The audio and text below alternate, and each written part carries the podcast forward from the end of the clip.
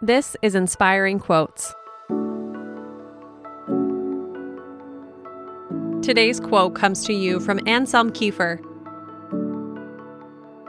Ruins for me are the beginning. With the debris, you can construct new ideas.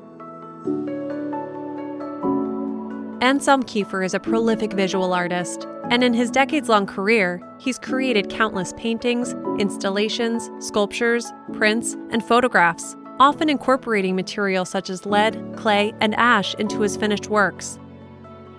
He's also a lifelong resident of Germany who draws inspiration from the history and culture of Europe.